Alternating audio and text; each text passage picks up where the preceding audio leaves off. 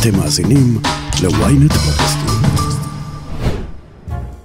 זו התוכנית ה-62 של האמת היא. 62 היה עד לאחרונה גיל הפרישה לנשים, והוא יעלה בהדרגה בשנים הבאות, נושא שיש עליו ויכוח ער כשאנחנו מתפנים לדבר על מה שחשוב באמת.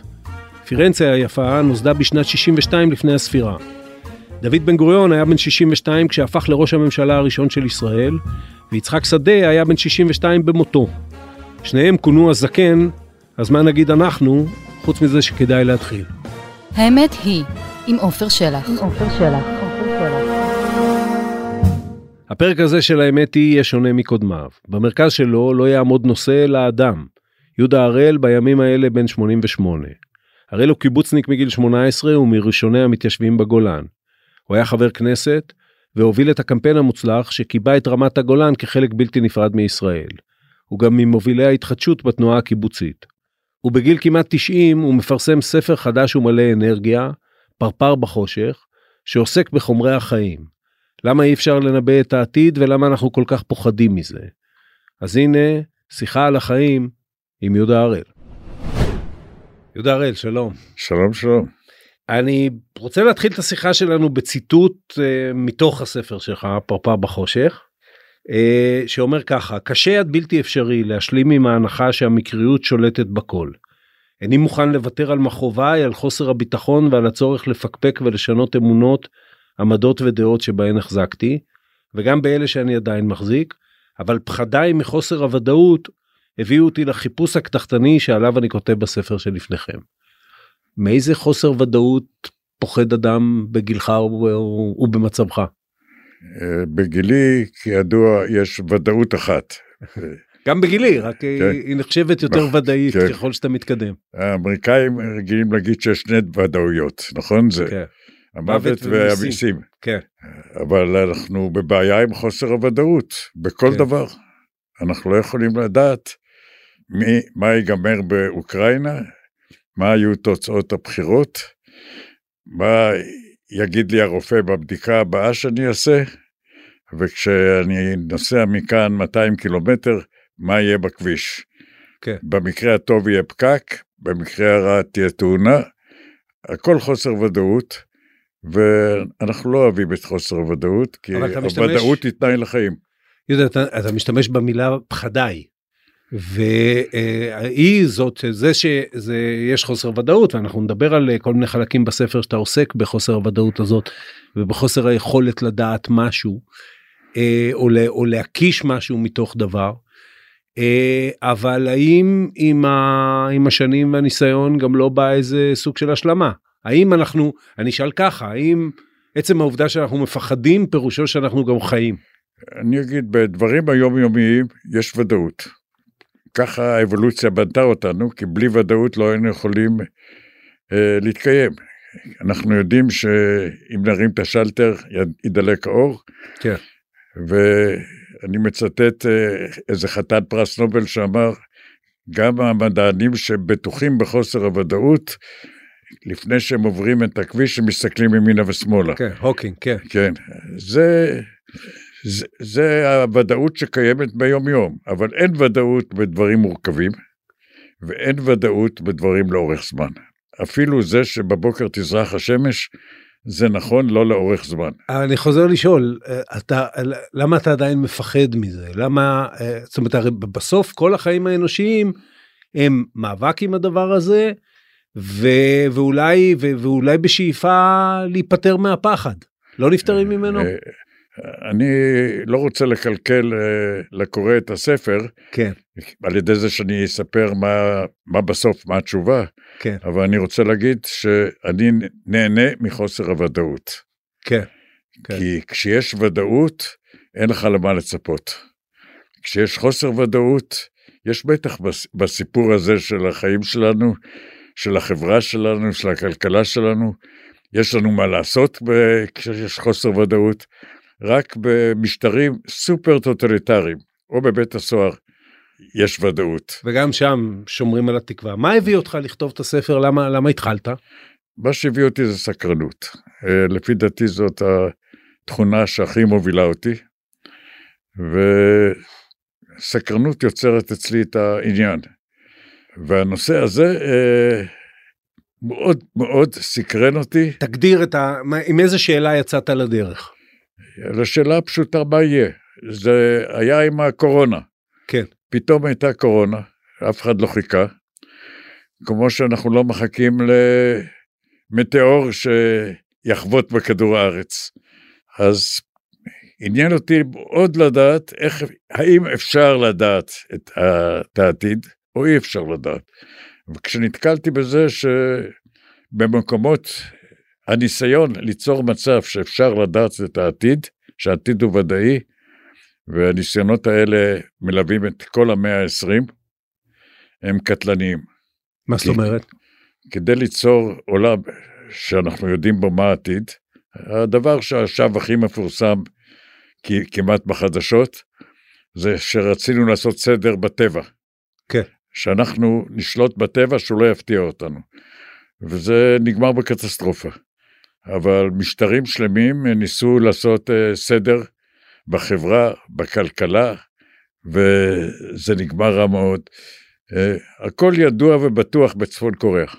אה, אתה יודע מה מקומך, ואתה יודע מה יקרה אם תתנהג ככה או אחרת, אבל... אה, ואז אה, משך אותי להיכנס לעניין הזה, ראיתי שיש לו צד מדעי, ויש לו צד היסטורי, ויש לו צד פוליטי, אה, ויש לו צד פילוסופי. וכל אחד מהנושאים האלה מעניין אותי, אה, בגלל שאני סקרן. אתה, שזה מאוד מעניין, וגם מעניין מה שאמרת עכשיו, כי אתה גדלת 70 שנה, אם אני סופר נכון לפחות, בתוך אחד הניסיונות הכי נועזים של האדם אה, אה, לסדר את עצמו ואת החברה, וזה הקיבוץ. נכון. ועוד היית, אה, ותגיד לי אם במחשבה שלך אתה עוד איש אחדות העבודה, שזה הפלג הקיצוני בקיבוצניקיות שלו, נכון? כן. בק... לא הייתי אומר אחדות עבודה, הקיבוץ המאוחד. הקיבוץ המאוחד, כן. כן. וה... ואחר כך היית בין מחדשי הקיבוץ, בין אלה שאמרו שהקיבוץ חייב להתחדש, ו... וגם ניס... ניסחת, אה, יחד כמובן עם הרבה אחרים, את הדרך שבה הוא התחדש.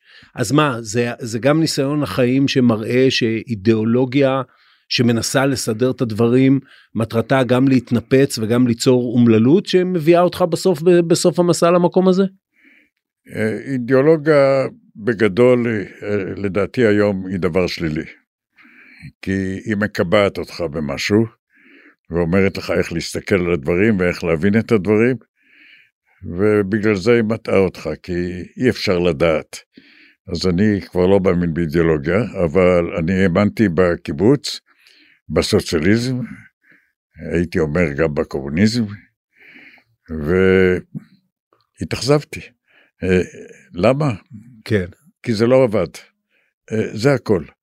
ואני גאה בזה שיכולתי להתאכזב כשזה לא עובד. לא, לא כל האנשים יודעים, כשהם מאמינים במשהו, כשהוא לא עובד, אה, להתאכזב. אני נוהג להגיד, הרבה מאוד שגיאות עשיתי בחיים. היום אני כבר יכול להגיד בחיים. אבל אני גאה שאף פעם לא דבקתי בשגיאה אחת, תמיד אני בוחר לעשות שגיאות חדשות. שגיאות חדשות. אה, בוא, אתה יודע מה, אני, אני אתווכח איתך על זה, ואני אגיד ככה, אידיאולוגיה היא לא רק מתיימרת להגיד לי מה יהיה, או איך אני צריך להתנהג. אידיאולוגיה אה, היא גם הבסיס שלי, אם אני תופס אותה נכון, היא הבסיס שלי בסוף למעשיי, יהיו נכונים או לא נכונים אשר יהיו, ובלעדיה אין טעם למעשיי. זאת אומרת, אם אני לא בא ממקום, למשל, בוא ניקח את המוסר כאידיאולוגיה, אתה מאמין במוסר כאידיאולוגיה? אני מאמין, ואני חושב שהייתי מציע לך לעשות הפרדה כן. בין אידיאולוגיה ובין ערכים. אוקיי, אני מאוד מחשיב ערכים, אוקיי, ומאמין בערכים, ומוסר זה אחד הערכים, אמת זה אחד הערכים, הומניזם זה ערך. אני מאמין מאוד בערכים, ושים לב, בניגוד לאידיאולוגיה, שערכים קיימים כמעט אלפי שנים. כן, ואם משהו קיים הרבה שנים בעבר, סימן שהוא יתקיים גם בעתיד. או נגיד בזהירות, סיכוי טוב שהוא יתקיים בעתיד. אה, מישהו הגדיר את זה, אני לא כך זוכר טוב שמות, אבל בספר אני מצטט אותו, שאומר, אם היו שואלים אותך, מה יחזיק מעמד יותר, חומת ברלין או הפירמידות? כן. אז ברור שהפירמידות יחזיקו יותר, כי הן כבר מחזיקות כאלף שנה, כחמשת אלפים שנה. כן. אז אה, המוסר אה, יהיה, הוא חייב להיות. רגע, אז, אז תבחין לי את ה- את האידיאולוגיה, נגיד ב, ב, בהקשר של הקיבוץ, כן? הרי הקיבוץ, ה- ה- נקרא לזה האידיאולוגיה הקיבוצית, הייתה ב, ב, בתפיסה של אז סט של ערכים. ערך שאומר שאנשים צריכים להיות שווים, ערך שאומר שהם צריכים אה, אה, להשתתף בעמלם ובפרי עמלם, ערך שאומר שהכלל לצורך העניין ואני עכשיו לא נכנס אם הוא נכון או לא נכון בעיניי שהכלל הוא יותר חשוב מהפרט והפרט צריך להכפיף את רצונותיו לכלל. מה בין זה זאת אומרת רק המבחן של מה יחזיק מעמד לאורך זמן קובע אם ערך הוא שווה או לא? אני חושב שהדברים שמנית, אה, הייתי מגדיר אותם כאידיאולוגיה, לא כערך. אוקיי אה, והם היו יעילים, לא אגיד מתאימים. הם היו יעילים בזמנם, והם לא עובדים. אני כבר לא מסכים עם, ה... עם האידאה שהכלל חשוב והפרט פחות חשוב. אני לא הייתי מסכים עם האמירה של קנדי, אל תח... תחשוב מה אה, ארה"ב יכולה לעשות בשבילך, כן. תחשוב מה אתה יכול לעשות. אני חושב שזה משפט כמעט פשיסטי. נכון ואני מאמין בפרט ובחופש של הפרט, קודם כל, ושותפויות צריך לעשות בנושאים שאין ברירה. אה, לתת חופש לפרט בכל נושא שרק אפשר לתת לו את החופש. ואולי אולי בסוף הטבע שלנו הוא טבע מורכב. ויש בנו את האלמנט הזה ואת האלמנט הזה אני עשיתי פה לא מזמן אה, פודקאסט על הקיבוץ והעליתי את הדבר הזה שאמר לי פעם אה, מוקי צור שמצד אחד אה, קומונות בעולם לא החזיקו מעמד ואגב הקיבוץ זה הקומונה הראשונה שהייתה לה יומרה להחזיק מעמד יותר מדור אחד. מצד שני לא פסו קומונות מן הארץ אולי בטבע המורכב שלנו יש את הרצון החופשי ואת הרצון של לממש את עצמי ואת ה... ו... וצריך כמובן לאפשר את החופש הזה. ובצד השני יש לי גם את הצורך להיות חלק מכלל ואפילו אני לא אגיד להקריב את עצמי להקריב ממני למען הכלל אולי זה שני צדדים של החוויה האנושית. כן, אה, א', אני אתקן אותך, כן אה, כל הקומונות האחרות, אנחנו מדברים על הקומונות בעיקר במאה ה-19 בארצות הברית, שחבר שלי חקר אותם, אה, כן. יעקב עובד. כן אה, החזיקו בדרך כלל אה, עד הדור השלישי, לא השני. בדור השלישי הן נופלות. כן. או כתוצאה מפשיטת רגל, או כתוצאה מזה שהבנים לא רוצים אותם, או כתוצאה מהצלחה. יכולים ליפול גם כתוצאה מהצלחה עסקית. אבל נכון שאף פעם בני אדם לא פסקו מלנסות לעשות קומונות, מהאיסיים לפני למעלה מאלפיים שנה, ו... ועד אה, נוער מסוים גם היום. אה, אבל אף פעם זה לא מחזיק מעמד אה, יותר מאשר עד שיש משפחות, בדרך כלל. אני חושב שיש קטעים, אולי נגיד מה בני אדם מחפשים בקומונה. כן מה הם חיפשו בסוציאליזם או בכל ניסיון קולקטיבי או אידיאולוגי. החיים הם לא פשוטים, והם לא פשוטים בנושא שהזכרנו אותו, הם לא פשוטים בזה שיש מקריות. מישהו מצליח ומישהו נכשל, מישהו בריא ומישהו חולה. אה, זה נראה לא צודק, ומחפשים את השוויון. אבל אה, כשמאוד מחפשים את השוויון, אז בשביל השוויון אה, מוותרים על החופש. כי צריך את הארגון, צריך לקחת מכולם את כל מה שיש להם ולחלק מחדש. אין יותר חופש.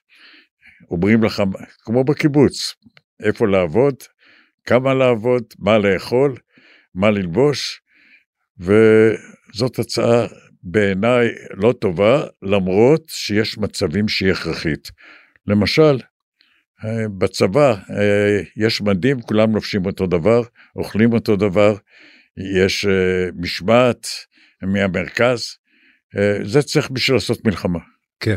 יש גם מצבים, כמו שהמצב היישוב היהודי בתחילת הציונות, שקומונות היו יעילות מאוד, הם לא היו למטרת רווח, הם היו למטרת שירות הפ- הפרויקט הציוני. כן. אז היה טוב, עד שהפרויקט הציוני כבר לא היה צריך את היחידה הזאת. אז אתה מסתכל היום באמת מרום ניסיונך והפעילות שלך בעניין על, ה- על הקיבוץ היום, מה אתה רואה?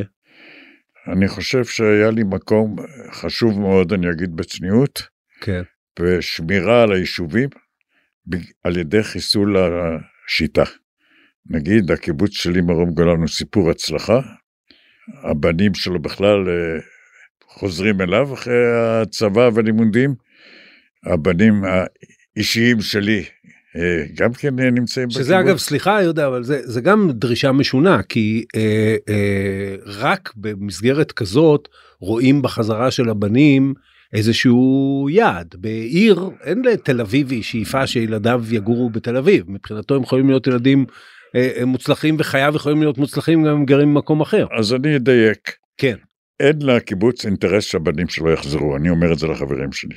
כן. אבל לכ- לכל חבר קיבוץ, בייחוד שנמצאים רחוק מהמרכז, ואם הבן עוזב אז הוא במרכז, יש אינטרס אישי גדול מאוד שהבנים יהיו על ידו. ואני רוצה לעזור לחברים שלי. ברור. אני אשמח שהבנים שלי גרים לידי והנכדים שלי גם, ואני אשמח שזה גם יהיה עם החברים שלי. אבל הקיבוץ עצמו רוצה לקלוט אנשים איכותיים אה, ואנשים מתאימים, ולא דווקא בנים, אבל כל משפחה רוצה מאוד שהבנים יחיו אצלה. אז ברום גולן שרד והרבה קיבוצים אחרים שרדו ואפילו אה, משגשגים. הם גם נשארו קיבוץ? במה הם נשארו קיבוץ? בשם. בלבד. אה, תשאל במה כפר סבא נשארה כפר. אה, לא, אה, זה בסדר, אוקיי. כן, אה, כפר סבא לא, ככה לא. קוראים ב- ליישובים. אה, בואו נגיד את האמת. כן, מרום גולן כמו שהיום, כן. היא בשם קיבוץ, אבל בשיטה של הקיבוץ, אנחנו פורחים בגלל שעזבנו את השיטה הזאת. ואנחנו היום קהילה וחברה, ויש לנו עסק משותף גם, אבל זה לא קיבוץ. זה משהו אחר שעובד טוב.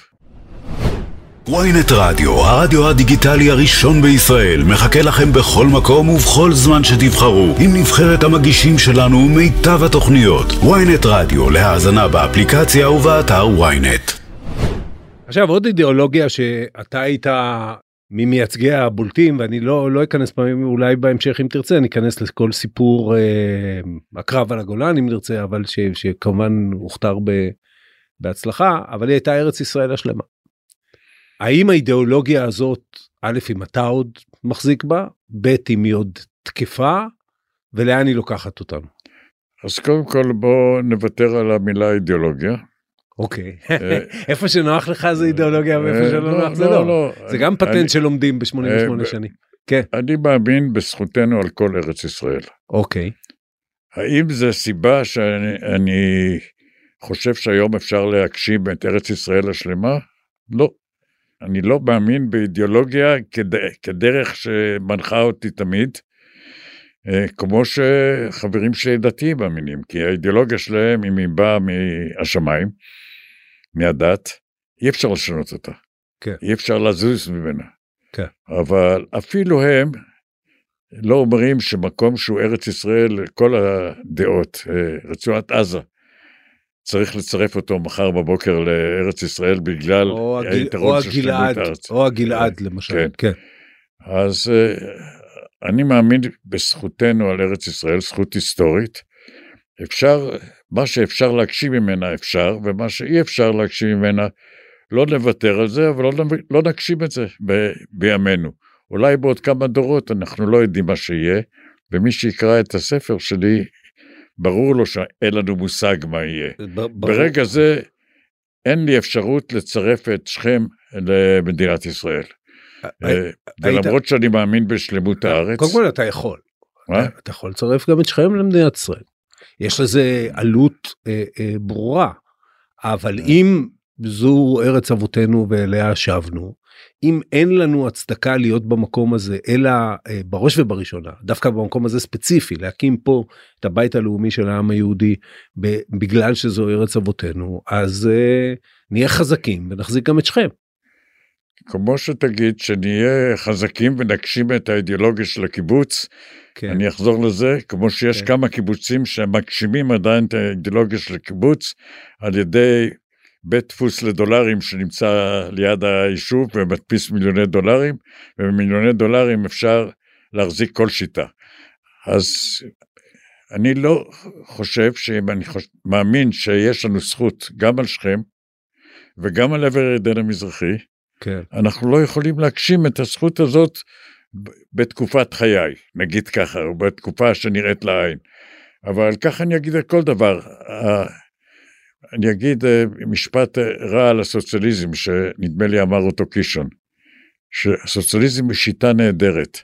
החיסרון היחידי שלו, שאפשר להגשים אותו. כן, אז שלמות הארץ זה דבר נכון. אני אגשים מה שאני יכול. מה זאת אומרת יכול? איפה אני- שאני יכול להיות רוב גדול? איפה שאני יכול אה, להגשים את החברה העברית בארץ ישראל. זו שאלה שמכלילה כמובן אה, תחתיה הרבה מאוד דברים, אבל המצב המוסרי שלנו מדאיג אותך? שלנו כ- כחברה, שלנו כמדינה? אה, כן. מה מדאיג אותך בו? אה, אני מתלבט רגע כי יש הרבה דברים. אז אה, תבחר. אה, זמננו... למשל, סגנון הדיבור. כן, אני אקח דבר, כשאני מסתכל ברשת ואני רואה את הסגנון, כן, או גם כשאני שומע מהכנסת, אה, אני התחנכתי אחרת. בזמני, גם כשהייתי צעיר, היו אנשים עם הסגנון הזה, אבל הם נאלצו לכתוב את הדברים שלהם על קירות של בתי שימוש ציבוריים. כן. היום הם כותבים ברשת, או נואמים בכנסת, או בטלוויזיה. זה מפריע לי. מפריע לי שנאת אליטות. אני חושב שאליטות מובילות את החברה, אליטות כלכליות, תרבותיות, אומנותיות, אה, מדעיות. אה, אני לא מקנא בהם באליטות, כן, ואני לא שונא אותם. ויש קנאה ושנאה,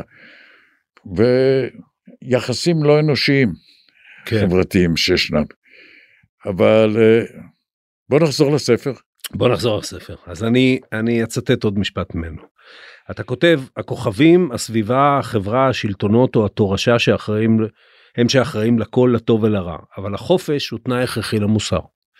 היהדות סיכמה את זה בארבע מילים, שאומר הכל צפוי והרשות נתונה. זאת אומרת, אה, הכל לכאורה, אה, העתיד הוא, הוא לכאורה כן קיים, אז, אבל אבל זה לא רשות נתונה לנו להתנהג כבני אדם ועל פי המוסר אלא זה זה מה שהופך אותנו לבני אדם זאת הפרשנות שלי. אז הכל צפוי והרשות נתונה, זה הנושא של הספר פרפר בחושך. נכון. זה למעשה הנושא מתחילת הספר עד סופו.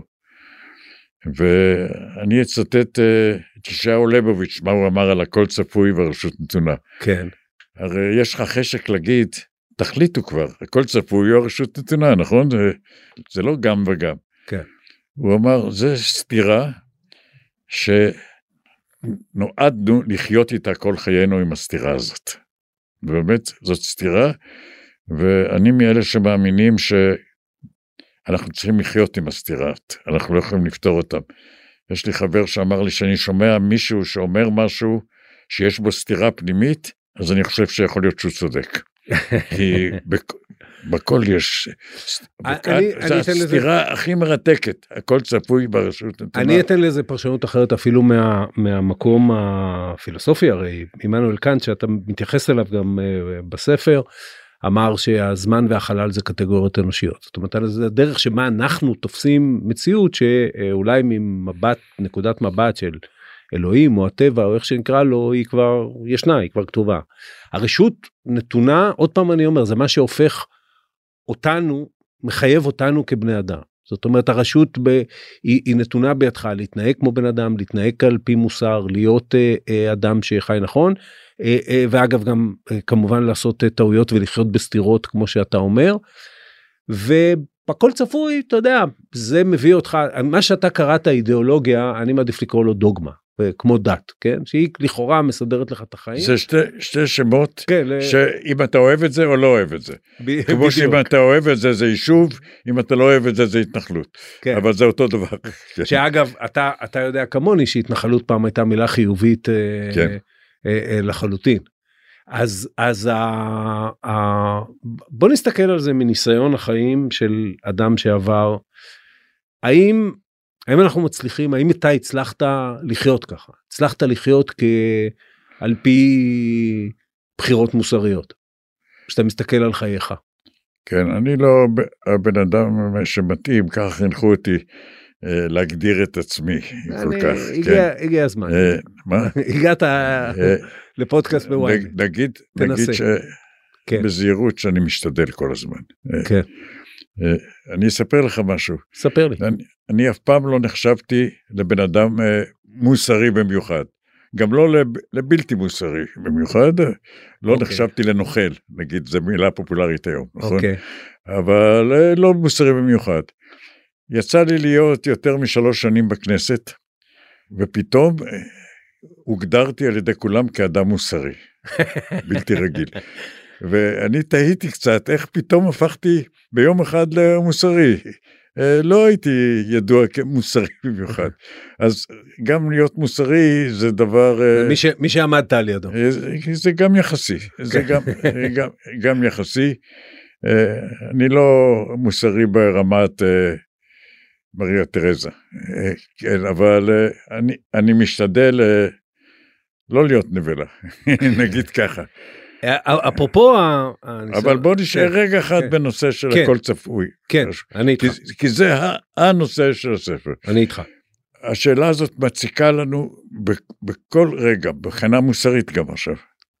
האם אה, אנחנו נגיד שהכל צפוי, זאת אומרת שבן אדם לא אחראי למעשיו, כן. וזו הגישה הסוציאליסטית, שאומרת אה, החברה אשמה, המדינה אשמה, אה, הבן אדם לא אשם, וכבר כבר לא אומרים אה, בן אדם אה, חלש, אומרים בן אדם מוחלש. כן. יכול להיות שזה נכון, שהוא מוחלש בגלל הגנים שהוא לא אשם שיש לו, או בגלל הסביבה שבה הוא גדל, או בגלל שהוריו היו העניים, או בגלל השכונה שהוא גדל, נכון? או בגלל המקרה. אבל אם אה, נגיד שהוא מוחלש והוא לא חלש, אז שחררנו אותו מלהתאמץ. ובגלל זה אני לא משתמש בביטוי בבן אדם מוחלש, אני אומר חלש, כי אפילו שהסביבה אשמה, אז לא הכל צפוי. כי אם אני אגיד שהכל צפוי, זה ילמד אותי לפסיביות. אתה כמעט אה, ליברטריאני, יהודה הראל. אני אגדיר את עצמי כן. ככמעט ליברטריאני, כן, זה נכון. הקיבוצניק הכמעט ליברטריאני הראשון. כן, אבל אתה יודע שאני בא מהקיבוץ המאוחד, כן, והמורה שלי אישית, כן. לא רק מהספרים, זה יצחק טבנקין, שלא אהב את השלטון ולא אהב את המדינה. המדינה נתפסה אצלו לא כמטרה, אלא כרע הכרחי. שכדאי שהוא יהיה, יעסוק במינימום ההכרחי, ואת היתר נשאיר לקהילות, לקבוצות ולבני אדם. אז בליברטריאניות אני לא כל כך עברתי שינוי, חלק מזה זה למדתי מהמורה שלי. אגב, קראת טבנקין. את את הספר האדום של אסף ענברי? קראתי את הספר האדום, כן, ואני אגיד לך משפט אחד, ואני לא רוצה להגיד יותר. כן, אסף ענברי חבר טוב שלי, אוקיי. שוחחנו הרבה. אפילו אה, חלק גדול מהספרות שעל פיה הוא כתב, הוא קיבל בהשאלה ממני, ואם הוא שומע אותנו אז אני מבקש להחזיר. הגיע הזמן. כן. אבל מה דעתי על הספר, כן. אני לא אגיד, כי אנחנו חברים. אה, אה, אפרופו... אבל אני אגיד שהוא יודע לכתוב, הוא סופר חשוב מאוד וטוב מאוד, אה, הספר הוא... ואיש טוב מאוד, אבל. על הספר אני לא לא מעוניין לדבר. הספר הוא מרתק לו, אבל בהיבט אחד ששווה לדבר עליו. כי האנשים האלה, והוא מתרכז בשלושה אנשים שטבנקין הוא אחד מהם, ברור לך שהם חיו מתוך אה, סערה אידיאולוגית גדולה. וגם אם ענברי מקדיש די הרבה להראות, ובכישרון רב, את הפער בין מידותיהם האישיות, התנהגותם האישית, אה, לבין האידיאולוגיה הגדולה הזאת. אתה, כשאתה מסתכל היום, אתה מתגעגע לימים של, של אידיאולוגיה גדולה, עם כל מה שאמרת על אידיאולוגיה, בתור משהו שאתה יודע מה, שווה לקום בשבילו בבוקר? קודם כל הזכרת לי איזה משפט שאני אוהב להגיד, כן. שרוב האנשים, הסיבה היחידה שהם קמים בבוקר זה זה שהם לא מתו בלילה. זה, אה, כן. לצערנו. כן. אבל הנה השאלה, הרשות נתונה, אז יש סיבה לקום בבוקר. כן. ובכל זאת, אה, הכל צפוי. אה, הסתירה הזאת, על זה כתבתי ספר. כן. ברמה הפילוסופית, המדעית, וגם שיהיה ספר נחמד. אה, אבל אה, אני לא יודע אם הצלחתי, אבל זה לא, לא אני אקבע, זה קורה, יקבע כמובן. אבל השאלה הזאת היא, היא השאלה, ואני מפחד מאידיאולוגיות. אני אגיד לך, אה, במאה ה-20, עשרות רבות של מיליוני אנשים מתו בגלל אידיאולוגיות. זה נכון. זה נכון לאידיאולוגיה הקתולית ב... לפני 600 שנה, וזה נכון לאידיאולוגיה הסוציאליסטית, וזה נכון לאידיאולוגיה הקומוניסטית, וזה נכון לאידיאולוגיה הנאצית, שהמשותף לכולם, שהם מצאו את הנוסחה איך יהיה עולם טוב יותר. כל אחד לפי דעתו האמין בזה שזה עולם טוב יותר, והוא כל כך טוב ששווה להרוג בשבילו. אז, אז אם... אני אם... מפחד נורא, אני מפחד. אני, אני מקבל לגמרי, אני, אני רוצה אבל לחבר את כל זה אה, גם לקראת, אה, כשאנחנו מתכנסים לקראת סיום, למדריך לחיים. כי אם עלינו להיזהר מאידיאולוגיות, ואם עלינו לחיות מתוך סתירות, ואם איננו יודעים את העתיד, ואיננו יודעים, ואתה מצטט פרק שלם, אתה מקדיש למחקר הסיבתיות, ואתה כן. מצטט מיום שכולנו, אה, אה, כל מי שעוסק בזה גדל על ברכיו בהקשר הסיבתיות. אז לפי מה נעשה דברים? אם ה, ה, אין לנו שליטה על מה שקורה, ואם כל רעיון שאומר לנו מה לעשות אנחנו צריכים לפקפק בו, אז לפי מה נעשה דברים? אז נגיד ככה, אני יודע שלאורך זמן ובדברים מורכבים, והיום העולם בנוי מדברים מורכבים, אין סיבתיות, ואנחנו לא יודעים מה יהיה. אוקיי. Okay. אבל בשורה של דברים יומיומיים יש סיבתיות. אני יודע, אני יודע שאם אני אסע בצד שמאל זה ייגמר רע. כן, ואני עדיין לוחץ על השלטר. ואני רוצה להגדיל. את הדברים שיש בהם סיבתיות. כן. אבל אני רוצה להיזהר, להיזהר מאוד מתכנון לטווח ארוך, למשל. הייתי רוצה שבכל תכנון חברתי שעושים, הוא יהיה נכון גם להיום. כי התכנון של טווח ארוך אז מה שבטוח זה, זה שנסבול. מה שיהיה בטווח ארוך אין לנו מושג. אז זהירות וצניעות, אני חושב שהספר, או אני, אה, מאמין בצניעות יותר. אה, תגיד שצניעות זה גם שמרנות. כן. זאת אומרת, מה שהוכיח את עצמו, אני אשנה אותו לאט לאט.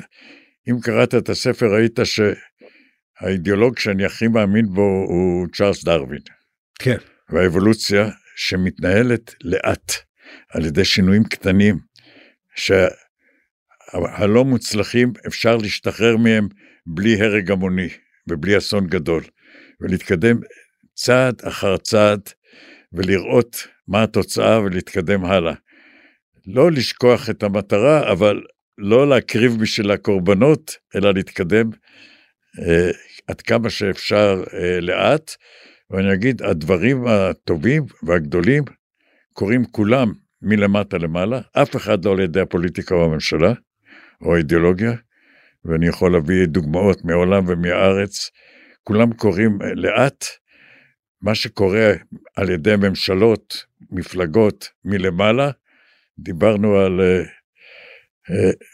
אני יכול להגיד, זה מין אנרכיזם כזה, נכון? מה שקורה מלמעלה הוא בדרך כלל שלילי. מה שקורה חיובי, צומח, צומח מלמטה, ואם אתה רוצה, זה העצה, אם כן. אתה רוצה לעשות משהו חיובי, נגיד, לשח... לשנות את הקטסטרופה הכי גדולה בארץ, זה החינוך. כן.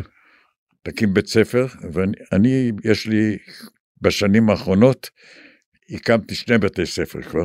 אחרים לגמרי. אחד מהם נפתח אתמול בטקס חגיגי.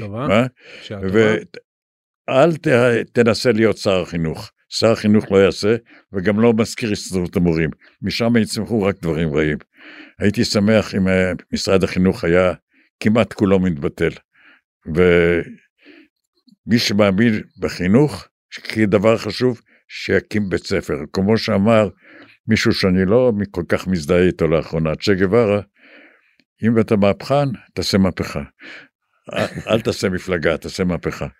אה, אז בוא נסיים ואני כן אה, למרות שהזהרת מזה קודם אה, כן נסיים בסיום הספר נגלה את הסוף לקוראים.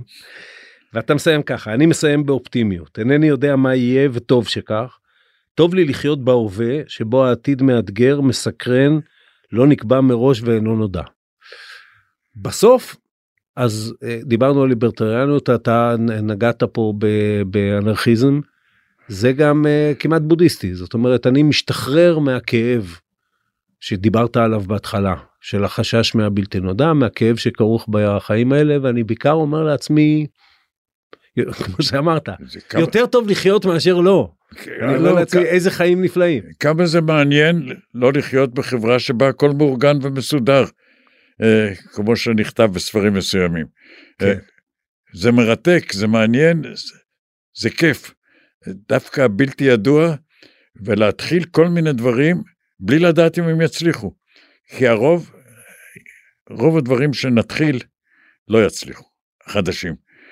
אבל חלק יצליחו, ולי יצא להתחיל כמה דברים שהצליחו, המון דברים שלא הצליחו, ו... זה מה שאני מאחל לכל אחד, בייחוד לכל אחד מהילדים שלי ונכדים שלי, ויש לי די הצלחה בעניין. יהודה הראל, שלעוד הרבה שנים של התחלות שלא הסתיימו. תודה רבה. להתראות.